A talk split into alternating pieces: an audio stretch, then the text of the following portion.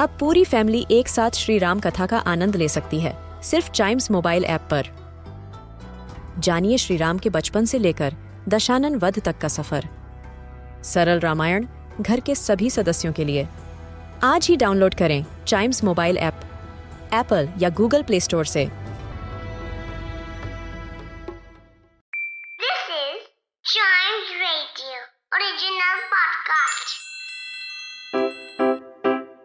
Riddle सुलझाना बच्चों और बड़ों, दोनों का फेवरेट गेम है।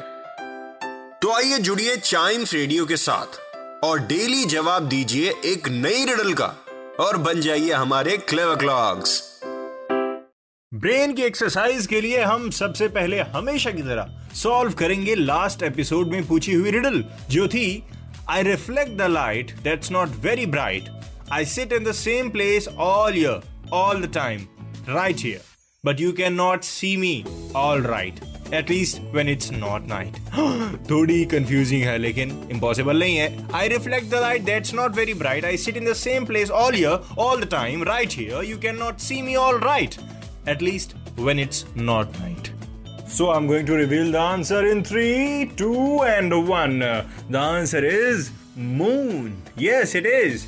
चाँद है इसका आंसर जिसको मैंने पूछा था कि आई रिफ्लेक्ट द लाइट ठीक है? दैट्स नॉट वेरी ब्राइट ये भी ठीक है। ठीक है लाइट भी है, बहुत ज़्यादा ब्राइट भी नहीं I sit in the same place all year एक ही जगह रहता है। ऑल द टाइम हर टाइम राइट हियर उसी सेम प्लेस पर। You can not see me all right at least when it's not night आप पूरी तरीके से तो इसको नहीं देख सकते ज़्यादा लंबे समय तक, और स्पेशली तब, जब रात ना हो रही हो। So yes it is moon yes बढ़ते हैं आगे हमारे नेक्स्ट रिडल पर, जिसका आंसर अगर आपके दिमाग में क्लिक हुआ तो बताइएगा ज़रूर on Chimes Radio Facebook and Instagram page Facebook is at Chimes Radio और Instagram is at we are Chimes Radio तो क्या है riddle what letter comes next ठीक है, बताना है आपको कौन सा लेटर अभी अगला लेटर मतलब लेटर होना चाहिए। इसके हिसाब से जो आपको मैं पैटर्न बताऊँगा।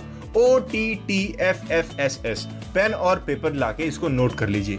O T T F F S S तो अगला लेटर क्या होना चाहिए?